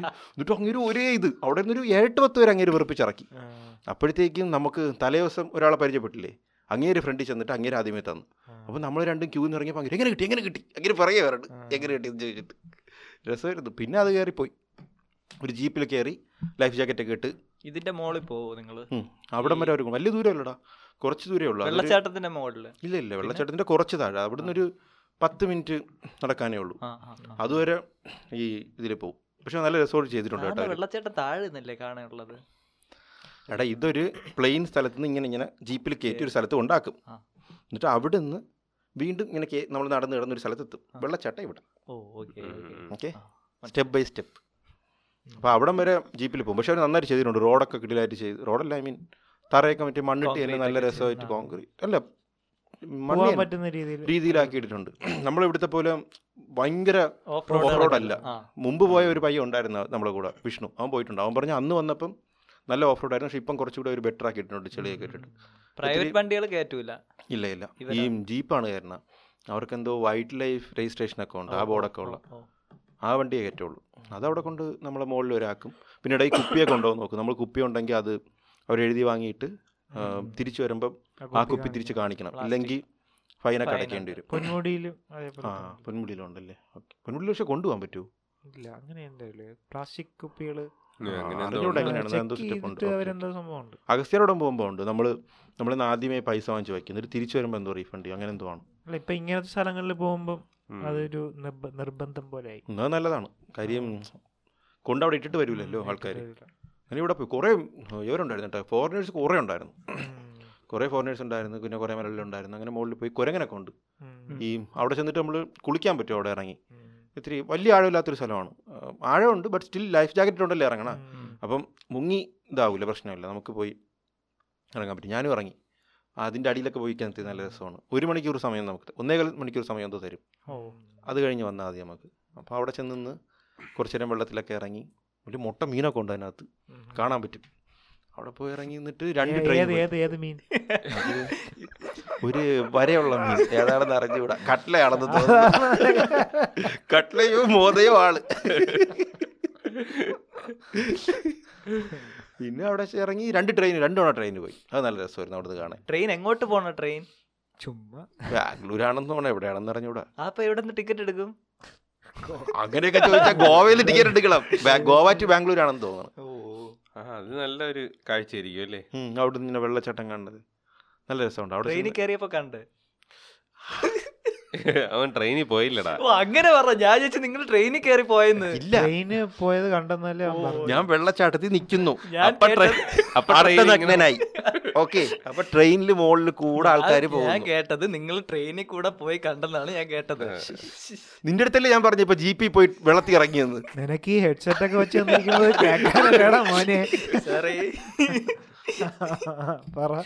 2 ട്രെയിൻ പോയി, അത് നല്ല രസമായിരുന്നു. അവിടുന്ന് ആൾക്കാരൊക്കെ ഇങ്ങനെ കൈയൊക്കെ എടുത്ത് കാണിക്കും.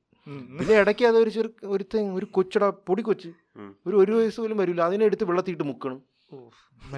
മാമോദിസ പോടെ അതൊന്നുമല്ല. ആ ഹിന്ദിക്കാരെ അവിടുന്ന് അവങ്ങനെ ചീത്ത വിളിച്ചില്ലെന്നേ ഉള്ളൂ. ബിസിലടിച്ചിട്ട് പള്ളിയിലെ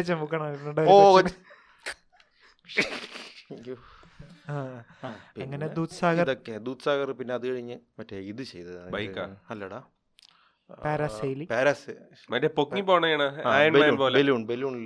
അത് ചെയ്തില്ല. അത് വേറെ ആരംബോർഡിലുണ്ട്, മറ്റേ ബോർഡിൽ നിന്നിട്ട് ഞാൻ ജെറ്റ് സ്കീയിങ് പോലത്തെ ഞാൻ ചെയ്ത പാരാസൈലിംഗ്. അകത്തുനിന്ന് മറ്റേ വെള്ളം വന്നിട്ട് അത് വേറെ അതുണ്ട്, അതിപ്പോ അത് ആരംബോർഡിലെ കലങ്കോട്ടിൽ എവിടെ ഉണ്ടെന്ന് പറഞ്ഞു. ചെയ്യാൻ പറ്റില്ല, എന്തോ ഒരു ബോർഡ്, ഫ്ലൈയിങ് ബോർഡ് അങ്ങനെ എന്തോ ആണ്. അല്ലാതെ വേറൊന്ന് ഉള്ളത് സ്കേറ്റ് ചെയ്ത് ഇങ്ങനെ പോകണ ഒരു സാധനം, അത് അതിന്റെ പിറകിൽ പിടിച്ചിരിക്കണം. അത് നീ കണ്ടാ മതി. കൈറ്റ് സർഫിംഗ് ഇല്ലടാ അവിടെ, ഇല്ലേ അവിടെയാണ് ഞാൻ കണ്ടിട്ടുള്ളത്. ഞാൻ പോയത് ആരംബോളിലാണ്. ആരംബോളിലല്ല, നമ്മൾ ചെയ്തത് സൗത്തിൽ നിന്നാണ് ചെയ്തത് ഈ സാധനം. എന്തിനാണ് ചെയ്തത്? ഞാൻ ചെയ്ത പാരാസെയിലിംഗ്, മറ്റേ ബലൂണില്ലേ, ബലൂണില് മറ്റേ ഇത് ബോട്ടിൽ കെട്ടിയിട്ടിട്ട് കറക്കും. അത് 2 ഉണ്ട്, ഒന്ന് ബീച്ചിന്, ഒന്ന് കടലിൽ നടുക്ക് പോയിട്ട് ചെയ്യാം, ഒന്ന് ബീച്ചിൽ തന്നെ ചെയ്തിട്ട് റൗണ്ട് അടിക്കണം. നമ്മളിപ്പോൾ ചെയ്ത് ബീച്ചിൽ തന്നെ ചെയ്യണം, നല്ല രസം ഉണ്ടായിരുന്നു. അതും ചെയ്ത് പിന്നെ മറ്റേ ബോട്ട് പാരാസൈലിംഗ് ആണ്, പാരാസൈലിംഗ് അതാണ് ചെയ്തത്. അത് ചെയ്ത് ആ ജെറ്റ് സ്കി ഞാൻ ചെയ്തില്ല, അവന്മാര് ചെയ്ത്. കാര്യം ഞാൻ അവര് എന്നെ ബാക്കി ഇരുത്തി ഓട്ടിക്കാം. നമ്മൾ ഓട്ടിച്ച് കഴിഞ്ഞാൽ എന്തായാലും അറിയും, ചിലപ്പോൾ ഇത്തിരി സ്പീഡ് വരും. പിന്നെ തിരിച്ചു വരുമ്പോൾ അവർ പറഞ്ഞ് 2 ആക്സിലേഷൻ ചെയ്യാൻ കൊടുത്തു. 2 പിടിച്ചോ, ചിലപ്പോൾ പിടിക്കുമ്പോൾ അവന്മാര് സൗണ്ട് ഉണ്ടാക്കും. അത് ഞാൻ ചെയ്തില്ല, അത് ഞാൻ പാരസൈലിംഗ് മാത്രമേ ചെയ്തോളൂ. ഞാൻ കഴിഞ്ഞോണം ഇപ്പം മിക്കതും ചെയ്തായിരുന്നു, 4-5 ചെയ്തു. അപ്പം അതുകൊണ്ട് ഞാൻ ഇത്തവണ അത് ചെയ്തില്ല. പിന്നെ അങ്ങനെയൊക്കെ നല്ല രസമായിരുന്നു. താലി കഴിച്ച്, ഗോവൻ താലി, അത് കൊള്ളാം. ഫിഷ് അവിടെ ഭയങ്കര തിരക്കടാ. മറ്റേ ഫാറ്റ് ഫിഷ് ഇല്ലേ, ഫാറ്റ് ഫിഷ് എന്ന് പറഞ്ഞൊരു കടയുണ്ട് നമ്മുടെ. നമുക്കറിയില്ലല്ലോ ഫാറ്റ് ഫിഷ്. ഞാൻ പറഞ്ഞ ഫിഷ് അത് കഴിച്ചു. അതിൽ ഒരു ഫേമസ് കടയുണ്ട് ബാഗയുടെ അടുത്ത്, ഫാറ്റ് ഫിഷ് എന്ന് പറഞ്ഞിട്ട്. അവിടെ പോയിരുന്നപ്പോഴത്തേക്ക് 1-1.5 മണിക്കൂർ കഴിഞ്ഞിട്ടേ കിട്ടുള്ളൂ എന്ന് പറഞ്ഞു. പിന്നെ നമ്മൾ പോയി 1.5 മണിക്കൂർ അലഞ്ഞ് വേറൊരിടത്ത് നിന്നിരുന്നു, അവിടെ 1 മണിക്കൂർ ഇരുന്ന് കഴിച്ച്. അത് നല്ല ഒരു അവിടെ കൊള്ളാം. അത് റവ, പക്ഷേ നമുക്ക് ചിലപ്പോൾ അത് ഇഷ്ടപ്പെടില്ല കേട്ടോ, ഒരു റവ അല്ലേ.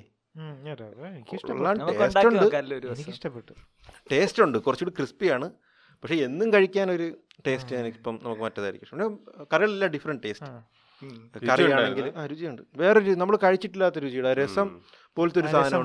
ബീട്രൂട്ട് നല്ല പുളിപ്പ്, നല്ല ടേസ്റ്റ്. ഇവൻ പോയിട്ടുണ്ടല്ലോ, പിന്നെ റൊട്ടിയൊക്കെ തരും. പിന്നെ ഒരു പ്രാവശ്യം പോയിട്ട്, 2 പ്രാവശ്യം ഓടാൻ പോയത്, എത്ര ദിവസം നിന്നു? അത് 5-6 ദിവസം നിന്നു.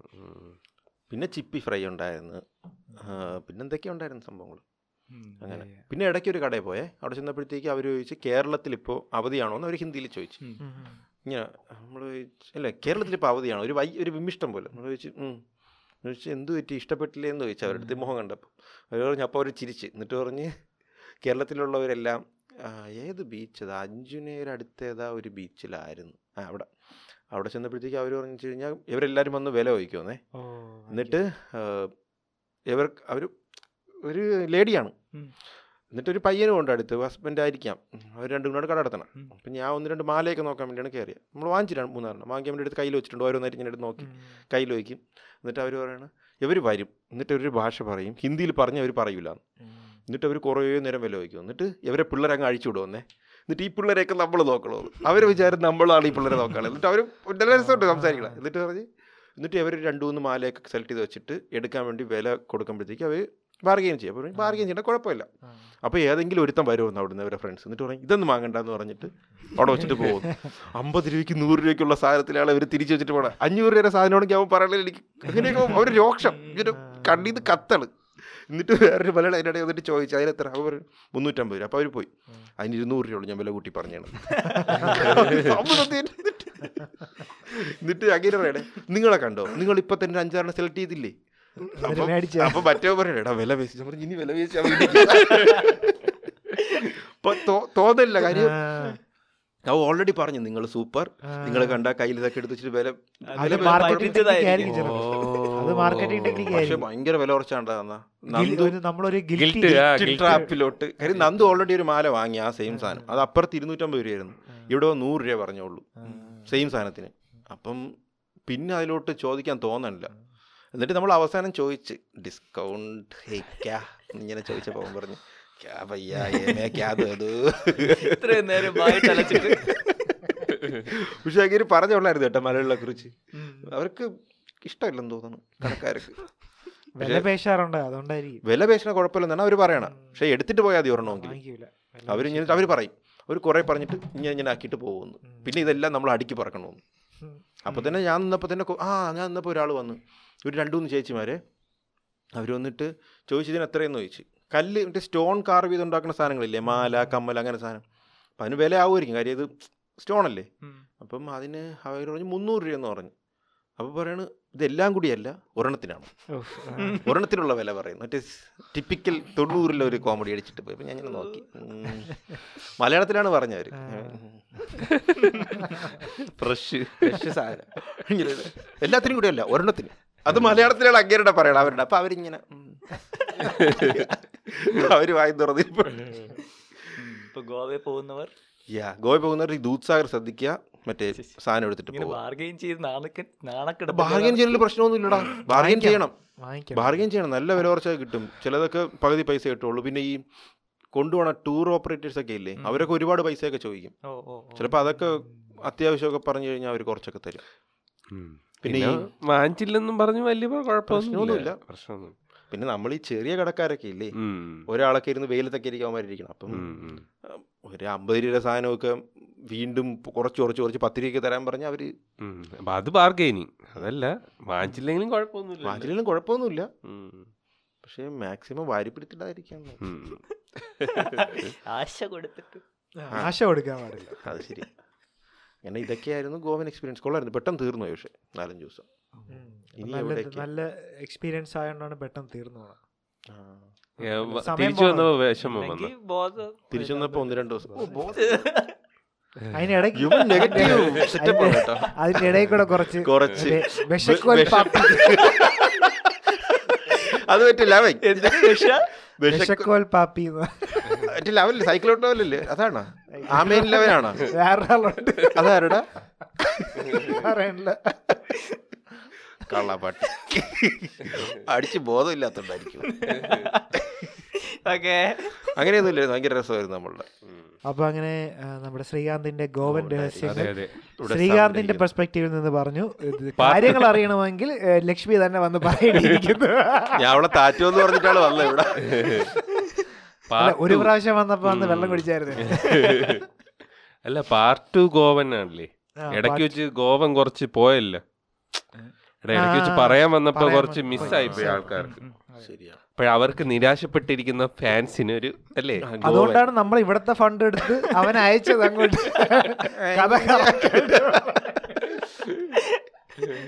ഇനി നമ്മൾ ഡിസംബറിൽ ട്രിപ്പ് പോകും അല്ലേ? എവിടെ? തായ്ലൻഡ്. ഡിസംബറിലോ? ഞാനിട്ട് പതുക്കെ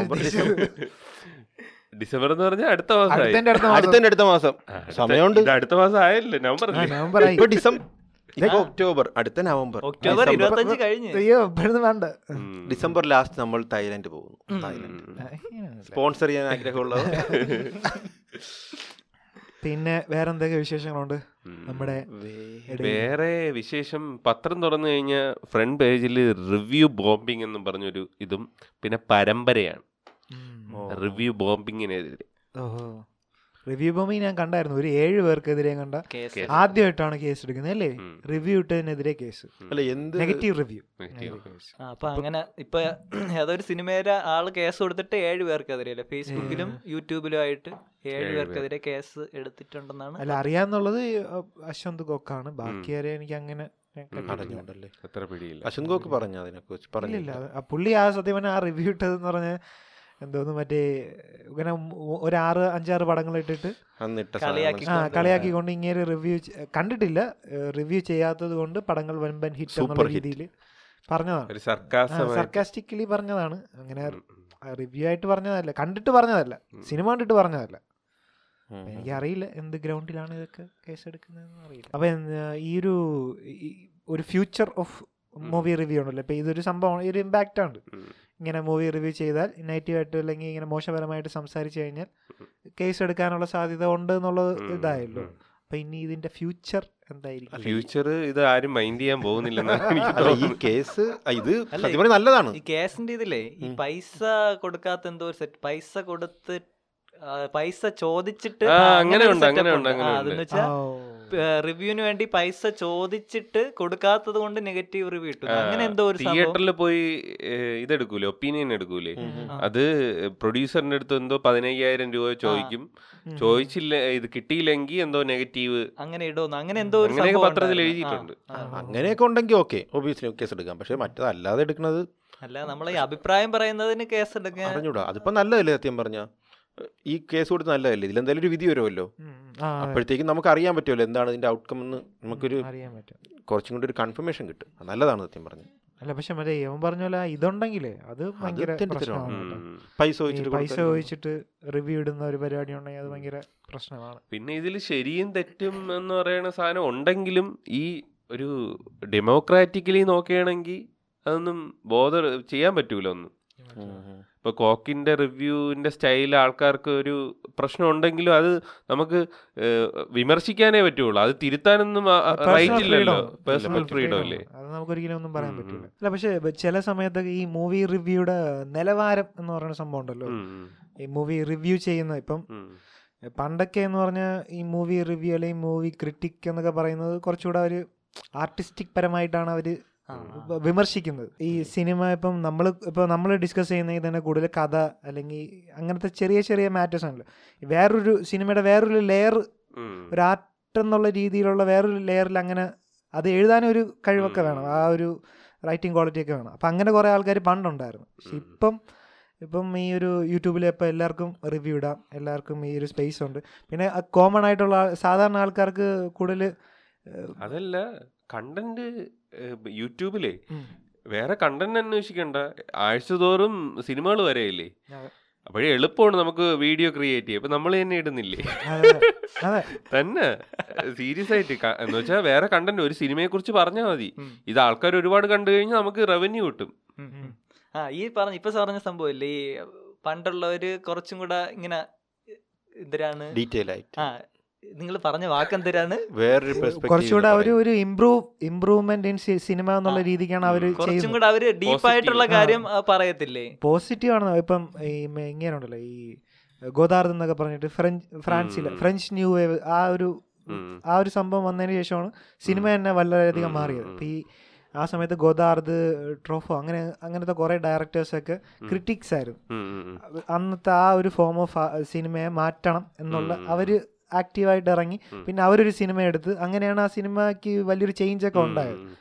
അപ്പം ക്രിറ്റിക്സിന് അതിൻ്റെതായ വാല്യൂ. പിന്നെ ക്രിറ്റിക്സിന് സിനിമ ക്രിറ്റിക് ഭയങ്കര ഇമ്പോർട്ടൻ്റ് ആയിട്ടുള്ള ഫാക്ടറാണ്. പക്ഷേ ഏകദേശം ഒരു സിനിമേനെ ഇമ്പ്രൂവ് ചെയ്യുന്നുണ്ടോ എന്നുള്ളതാണ് ഇപ്പം റിവ്യൂസും ക്രിറ്റിക്സും കാരണം ഇമ്പ്രൂവ് ചെയ്യുന്നുണ്ടോ, അതേപോലെ കാണുന്ന ആൾക്കാരുടെ ആസ്വാദന നിലവാരം ഇമ്പ്രൂവ് ചെയ്യുന്നുണ്ടോ, അതാണ് കൂടുതൽ നമ്മൾ നോക്കേണ്ട. ഇപ്പം നമുക്ക് വേണമെങ്കിൽ അഭിപ്രായം വേണമെങ്കിൽ പറയാം, ഇപ്പം സാധാരണ ആൾക്കാരെ പറയാം, അഭിപ്രായം പറയാം. പക്ഷെ ഇപ്പം കാണുന്നവർക്കും ഓക്കെ, ഓ ഇങ്ങനെ ഒരു വേ ഓഫ് സാധനം ഉണ്ട് അവിടെ, ഇങ്ങനെ ഒരു സംഭവം ഉണ്ട്, അങ്ങനെ ഇത് കാണുമ്പോൾ അവർക്കൊരു ഒരു ഒരു ഒരു ഇങ്ങനെയാണ് സംഭവം, ഇങ്ങനെ ഒരു തലമുണ്ടാവാം, അല്ലെ അങ്ങനെ ആസ്വദിക്കാം, അവർക്ക് ഒരു കുറച്ചുകൂടി ഇമ്പ്രൂവ്മെന്റ് വരെയല്ലേ ചെയ്യുന്നത്. അപ്പൊ ആ രീതിയിലുള്ള റിവ്യൂസ് ഒക്കെ അത് പ്രൊഫഷണൽസ് ആണ് അങ്ങനെ ചെയ്യുന്നവര്. പക്ഷെ അതിനൊന്നും വ്യൂ ഇല്ല, അതിന് കുറവായിരിക്കും. അവിടെ ഇപ്പൊ ലിയോ ഒരെണ്ണം ഒരാളൊന്ന് പറയാനായിട്ടില്ലേ, വെളിയിൽ നിന്നിട്ട് നല്ല രസമുണ്ട്, ഒരു രസമുണ്ട്, എന്തോ സിനിമയിൽ അഭിനയിച്ചിട്ടുണ്ട്, ഒത്തിരി കിടലോ 10,000 പടമൊക്കെ കണ്ടിട്ടുള്ള മനുഷ്യനാണെന്നൊക്കെയാണ് പറയണത്. അപ്പൊ പുള്ളി പറയൂല ഓരോ കാര്യങ്ങൾ, പുതുസാന്നും ഇല്ല എന്നൊക്കെ പറഞ്ഞിട്ട്. നീ പറയാന്ന് വെച്ച് കഴിഞ്ഞാൽ വെറുതെ ഒരു പടം കൊള്ളൂല എന്ന് പറയുന്ന എല്ലാ കാര്യം എന്തൊക്കെയാണെങ്കിലും ഇമ്പ്രൂവ് ചെയ്യാൻ പറ്റുന്നത്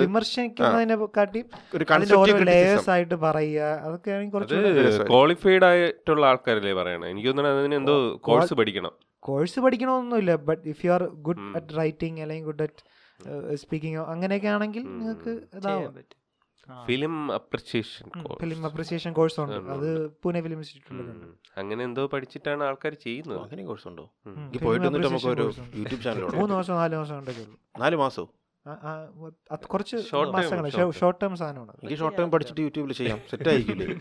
വിലമോ അതിനൊന്നും മാർക്കറ്റില്ല. ഫിലിം അപ്രിസിയേഷൻ കോഴ്സിന് കാരണം സിനിമകൾ എന്ന് പറഞ്ഞാൽ മറ്റേ ആർട്ട് ഹൗസ് സിനിമകളൊക്കെ ആയിരിക്കും. അപ്പൊ അതൊക്കെ സാധാരണ ആൾക്കാർക്ക് അധികം കണ്ടുകൊണ്ടിരിക്കുന്ന ആൾക്കാർക്ക് ചിലവ് പറ്റണമെന്നില്ല.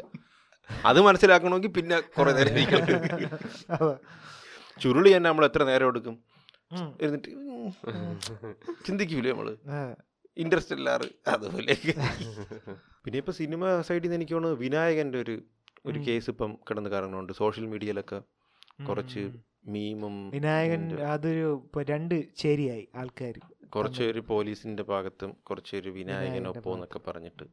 നീ ആർക്കൊപ്പം?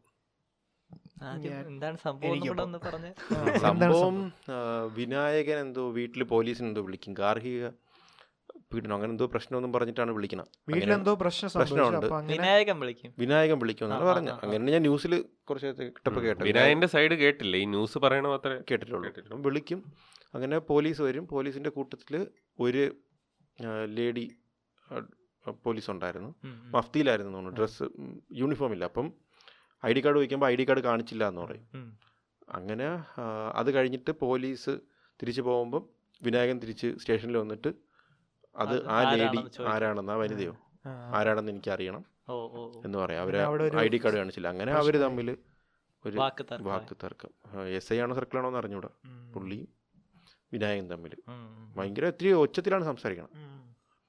എന്നിട്ട് അതായിരുന്നു അവരുടെ പ്രശ്നം. അല്ല, ഈ വാക്ക് തർക്കം ഉണ്ടായപ്പോ കേസ് എടുത്തല്ലേ? അങ്ങനെ എന്തോ കൃത്യനിർവഹണം തടസ്സപ്പെടുത്തി അങ്ങനെ എന്തോ പറഞ്ഞിട്ട് പോലീസിൽ സ്റ്റേഷനിൽ കയറി മദ്യപിച്ചിട്ട് ബഹളം ഉണ്ടാക്കി അങ്ങനെ ഒരു കേസുണ്ട്. കേസെടുത്ത് ബഹളം ഉണ്ടാക്കി മദ്യപിക്കുന്നതിന് കേസെടുക്കാൻ പറ്റുമോ? അങ്ങനെ വണ്ടി ഓടിക്കാതെ വന്നിട്ട് ഒരാൾ സംസാരിക്കുകയാണ്, കള്ളു കുടിച്ചെന്നും പറഞ്ഞാൽ അയാൾക്ക് സംസാരിക്കാം. ഇപ്പം അടിച്ച് കിണ്ടിയായിട്ട് ഒരാളെ കയ്യേറ്റം ചെയ്താലൊക്കെ ഓക്കെ, അല്ലെ? ഇപ്പം മദ്യപിച്ച് വഴക്കുണ്ടാക്കണം, ചീത്ത വിളിക്കണത് ഓക്കെ, ചീത്ത വിളിച്ചാലും ഓക്കെ, കേസെടുക്കാം. അല്ലാതെ മദ്യപിച്ച് കൃത്യനിർവഹണം തടസ്സപ്പെടുത്തി എന്തോ മദ്യം അതിൽ ഉൾപ്പെടുത്തിയിട്ടുണ്ടായിരുന്നു വാർത്തയിൽ. പിന്നെ സിഗരറ്റ് വലിച്ചതിന് ഫൈൻ എന്തോ. അത് മറ്റേ സിനിമയിലുണ്ടല്ലോ, 300 എത്രയും താഴെയാടോ ഇത്,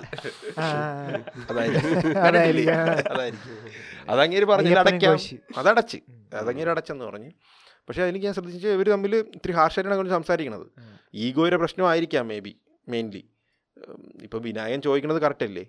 അയാളുടെ വീട്ടിൽ വരണ ഒരാളുടെ ID കാർഡ് പോലീസാണെന്ന് പറഞ്ഞു. അല്ല, പുള്ളി അത്ര അങ്ങോട്ട് നമ്മള് വീഡിയോയിൽ കാണുമ്പോ അത്ര അങ്ങോട്ട് ഒരു റെസ്പെക്റ്റോട് കൂടി തന്നെ സാറേ എന്നാണ് വിളിക്കണത്. ഉറക്കെ സംസാരിക്കുന്നു എന്നേ ഉള്ളൂ. അതിപ്പോ ഉറച്ച് സംസാരിച്ചെന്നും പറഞ്ഞ എന്താണ് പ്രശ്നം? അതിപ്പം പോലീസിന് പ്രശ്നമായിരിക്കും. നമ്മൾ ഉറച്ച് അവരെപ്പോഴും അല്ല, പോലീസ് ഒരു ഫിയർ ഉണ്ടാക്കിയിട്ടല്ലേ എപ്പോഴും. അത് ഇവിടെയാണ്, പുറത്തൊക്കെ കണ്ടിട്ടില്ല. അപ്പൊ അവർ ID കാർഡ് ഫസ്റ്റ് കാണിച്ചിട്ടാണ്, അവരവരുടെ ബാഡ്ജ് കാണിച്ചിട്ടാണ് സംസാരിക്കുന്നത്. ബാഡ്ജ് കാണിക്കേണ്ടത് ഇപ്പം ആര് ഒന്നും നമുക്ക് എങ്ങനെ ഉറപ്പ് പറയാൻ പറ്റും? അവർക്ക് ഈഗോ. ID കാർഡ് ചോദിക്കാൻ നിങ്ങൾ ആരെന്നാ അങ്ങനെ എന്തോ, നീ ആരെ ID കാർഡ് നീ എന്നാണ് വിളിക്കണേട്ടാ വിനായകനെ ശ്രദ്ധിച്ച്, നീ ഇടാന്നാണ് വിളിക്കണം. അത് വിനായകൻ ആയതുകൊണ്ടാണ് അങ്ങനെ വിളിച്ചത്. വേറെ ഏതെങ്കിലും സെലിബ്രിറ്റി ആണെങ്കിൽ വിളിക്കുമോ? പുള്ളി ഷൗട്ട് ചെയ്തെങ്കിലും ചീത്തയെന്നും അല്ല പുള്ളി വിളിക്കണം. പുള്ളി ചോദിക്കണം എനിക്ക് ആരാണെന്ന് അറിയണം, എൻ്റെ വീട്ടിൽ വന്ന ആരാണെന്ന് എനിക്കറിയണം. അപ്പം അങ്ങനെ ചോദിക്കുന്നത് അത് പോലീസാണ്, ബാക്കിയുള്ളവർക്ക് യൂണിഫോം ഉണ്ടായിരുന്നല്ലോ, നിന്നെ എന്തിനു കാണിക്കണം അങ്ങനെ ചോദിക്കും. സത്യം പറഞ്ഞാൽ കാണിക്കണ്ടേ ഒരു പോലീസ്, നമ്മൾ അവരുടെ ID കാർഡ് കാണിക്കണ്ടേ? പബ്ലിക് സർവന്റ് അല്ലേ, അപ്പം നമ്മളെന്തായാലും നമുക്കും അറിയണമല്ലോ എന്താണ് സംഭവിക്കണെന്നുള്ളത്. അത് വീട്ടിൽ കയറി വരുമ്പോഴെന്തായാലും പുള്ളി എന്താണ് ഒരു പോലീസാണെന്ന് കാണിക്കണമെന്നല്ലേ പറഞ്ഞോളൂ, വേറെ ഒന്നും പറഞ്ഞില്ലല്ലോ. പിന്നെ ഇവർക്ക് ഒരു ഒടുക്കത്തെ ഈഗോയും കൂടെയാണ് ഈ പോലീസ്. ഓ കട്ട ഈഗോ ആണ്. ഞാൻ നേരത്തെ പറഞ്ഞില്ല, ഒരു വീഡിയോ ഉണ്ടായിരുന്നു ഇടയ്ക്ക്, ഒരു കുറച്ചാൾ ഒരു മാസത്തിനകത്തേ ആവുള്ളൂ, ഒരു മാസമൊക്കെ ആവുള്ളൂ. അപ്പോൾ പുള്ളി ഇങ്ങനെ പെറ്റിയടിച്ചിട്ട് എന്തോ വരുമ്പോഴത്തേക്കും SI സീറ്റ് ബെൽറ്റ് ഇടൂല. അപ്പോൾ അയാൾ ചോദിക്കും സീറ്റ് ബെൽറ്റ് എവിടെ സാറെന്ന് ചോദിക്കുമ്പോഴത്തേക്കും നിൽക്കുന്ന ആളാണ് അവിടെ. അപ്പം ഇങ്ങനെ ചൂടാവും ഇങ്ങനെ എടുത്ത്, അതുകൊണ്ട് നീ നടുക്ക് കയറുന്നില്ല, നീ വണ്ടി തടയും, വണ്ടി തടയണില്ലേ അങ്ങനെ ചോദിക്കും. പക്ഷേ വണ്ടി തടഞ്ഞെന്ന് കാണിച്ചിട്ട് ഇതെടുക്കാൻ പറ്റുമല്ലോ, കേസെടുക്കാൻ പറ്റുമല്ലോ, ഔദ്യോഗിക കൃത്യ നിർവഹണം തടസ്സപ്പെടുത്തി പറഞ്ഞിട്ട്. അപ്പം പുള്ളി പറയുന്നുണ്ട് സൈഡിൽ നിന്ന്, പുള്ളി സൈഡിലാണ് നിൽക്കണം, ഇത് വണ്ടിയെങ്കിൽ പുള്ളി സൈഡിലാണ് നിൽക്കണം. പറഞ്ഞു ഞാൻ വണ്ടി തടഞ്ഞില്ല, ഞാൻ ചോദിച്ചല്ലേ ഉള്ളൂ, നിങ്ങൾ അവിടെ പോയി പെറ്റി അടിക്കുകയാണെങ്കിൽ, ഹെൽമെറ്റിന് പെറ്റി അടിക്കുകയാണെങ്കിൽ നിങ്ങളിത് സീറ്റ് ബെൽറ്റ് ഇടേണ്ടതെന്ന് ചോദിക്കും. അതാരായാലും ചോദിച്ചോണ സംഭവമാണ്, വേണമെങ്കിൽ ചോദിക്കാം. അപ്പം അങ്ങനെ ഒരു കട്ടയ്ക്ക് ഇറങ്ങിയിട്ട് റോഡിലിറങ്ങി നിന്നിട്ട് ഒന്നിലുണ്ട്, ഒരു വീഡിയോയിലുണ്ട്, എന്താ വരുന്നോങ്ങാണ്ട ചോദിക്കാം വീട്ടില് ഭാര്യയില്ലേ,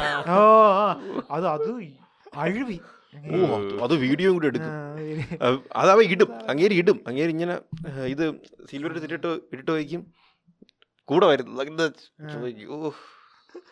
അത് അവർക്ക് ഈഗോ ആണടാ, അവർക്ക് ഈ പവറിന്റെ ഒരു ഈഗോ എപ്പോഴും ഉണ്ട്. പവറിന്റെ ആയിരിക്കാം, അവർക്ക് ക്വസ്റ്റ്യൻ ചെയ്യാം, അവരോട് ക്വസ്റ്റ്യൻ ചെയ്യാൻ പാടില്ല എന്നുള്ളൊരു രീതിയിൽ ഇവരൊക്കെ റിട്ടയർ ആകുമ്പോഴായിരിക്കും തേണത്. അവർ ഫ്രസ്ട്രേഷൻ, ആ ഒരു ബുദ്ധിമുട്ട് കാണും മറ്റേ പോലീസുകാർക്ക്. പിന്നെ ആ ഒരു ചിലപ്പം സമൂഹത്തിൽ ആ ഒരു ചിലപ്പോൾ വില, പഴയ ഒരു അത്രയും നാൾ ഇങ്ങനെ വിരസി കിടന്നിട്ടേ പെട്ടെന്ന് ഒരു ദിവസം പിറ്റേന്ന് തൊട്ടിട്ട് ചെന്ന് അപ്പുറത്തുനിന്ന് ആരുടാന്ന് ചീത്ത വിളിച്ചു കഴിഞ്ഞാൽ ചിലപ്പോൾ അവന്മാരും തിരിച്ച് ചീത്ത വിളിക്കുമായിരിക്കും. അല്ല പോലീസുകാർക്ക് മേലിലുള്ളവരെന്ന് കിട്ടും ചീത്ത കിട്ടും നല്ല രീതിയിൽ. പിന്നെ പ്രഷറുണ്ട് അവർക്ക്, ചിലപ്പോൾ അതിൻ്റെയൊക്കെ ആയിരിക്കാം. ബട്ട് സ്റ്റിൽ ഈഗോ എന്ന് പറയുന്ന സാധനം ഭയങ്കരമായിട്ടുണ്ട് ഇവർക്ക്, ഭയങ്കരമായിട്ട്. ഇത് പിന്നെ മറ്റേ കാറി കയറിപ്പോയത് കണ്ടായിരുന്നു, മറ്റേ പോലീസ് ജീപ്പിൽ കയറിപ്പോയത്. അത് ആദ്യം ഇങ്ങനെ പുള്ളി കയറി ഫ്രണ്ടിലെ കണ്ട കയറിയിരിക്കാൻ പോയി വിനായകൻ, ഫ്രണ്ടിൽ കയറിയിരിക്കാൻ പോകും. അപ്പം അല്ല അവിടെ എല്ലാം ഇരിക്കേണ്ടതെന്ന് പറഞ്ഞിട്ട് ഏറ്റവും ബാക്കിൽ അങ്ങനെ കൊണ്ടിരുത്തി കൊണ്ടുപോകും. അങ്ങനെ ഇരുത്തി പോകേണ്ട ആവശ്യമൊന്നുമില്ല. എന്തൊക്കെ പറഞ്ഞാലും വിനായകൻ ഒരു സ്റ്റാർ അല്ലേ, അറിയാന്നുള്ള മലയാളികൾക്ക് അറിയാന്നുള്ള ഇതല്ലേ. എന്തായാലും ആ ഒരു ന്യൂസ് ഇതാവും, സ്പ്രെഡ് ആവും, ആൾക്കാർ ചർച്ച ചെയ്യും, ആൾക്കാർ കൂടുതൽ അറിയുന്ന ഒരു സാധനമാണ്. അപ്പൊ അതില് കൂടുതലിട്ട് ഇങ്ങനെ. പിന്നെ പുള്ളി ഭയങ്കരമായിട്ടൊരു കുറ്റമൊന്നും ചെയ്തിട്ടുള്ളതായിട്ട് അവിടെ ഒന്നും ഇല്ല ഇല്ല ഇല്ല അല്ല ഈ കേസിൽ, ഈ പറഞ്ഞ കേസില്ലേ, ഇതിൽ അവസാനം ആൾക്കാർ കൂടിയിട്ട് ആൾക്കാർ ഇടപെട്ട് പറയും അവർ തടഞ്ഞില്ലല്ലോ, വഴിയിൽ സൈഡിലല്ലേ നിൽക്കണമെന്ന് ചോദിക്കും. അപ്പം പോലീസുകാർ വീഡിയോ എടുക്കും, ആ ഞാൻ വീഡിയോ എടുക്കാം എന്ന് പറഞ്ഞിട്ട് ഭയങ്കരമായിട്ട് ചൂടാവൂടാ.